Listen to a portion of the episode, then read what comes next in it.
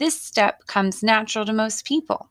It involves using the five senses to hear, see, taste, touch, or smell what is going on in the world.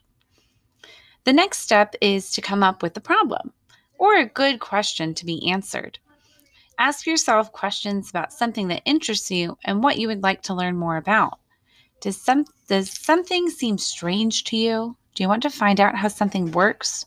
Questions should be clear and testable, not opinions or questions that test more than one thing. So, wait, let's think about this. That means the first step in the scientific method is that you have to observe and come up with a question or problem that you want to know the answer to. And it has to be measurable. So if you're not collecting data, that means that it's not going to be following the scientific method. And we talked about some of those other types of investigations, like simulations, then field studies that might include these steps, but they won't necessarily gather the data the same way as the scientific method. The next stage of the scientific method involves forming a hypothesis or a possible solution to the problem. This is when scientists use what they already know and have observed to say what they believe the outcome of the experiment will be. The best part about a hypothesis is that it is simply a prediction of what you think is going to happen. If a scientist's results do not match their hypothesis, this does not mean the experiment was a failure. And if you remember when we were talking about this in class, sometimes you can learn a lot from a failed experiment as much as you do from an experiment that worked. All right. The most important and exciting step of the scientific method is conducting experiments.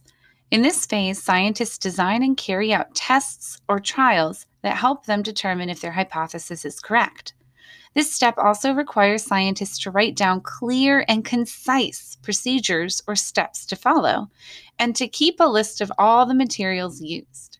Keeping such careful records will allow other scientists to repeat the experiment at a later date, which is so important. We want our experiments to be able to be repeated so that we know that they are accurate and valid. As, science, as scientists work on their experiments, they are constantly making observations and collecting data. This part of the process is known as the results. It is important to keep careful records so that they can be shared with other scientists. Data can also be in the form of notes, tables, pictures, charts, and even graphs.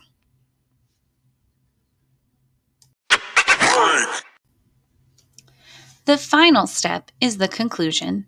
This involves analyzing and summarizing the results. This is also where scientists reveal whether or not the data found supports their original hypothesis. If results do not support the hypothesis, scientists do not go back and change their predictions. Instead, they try to figure out what might have been wrong with their hypothesis.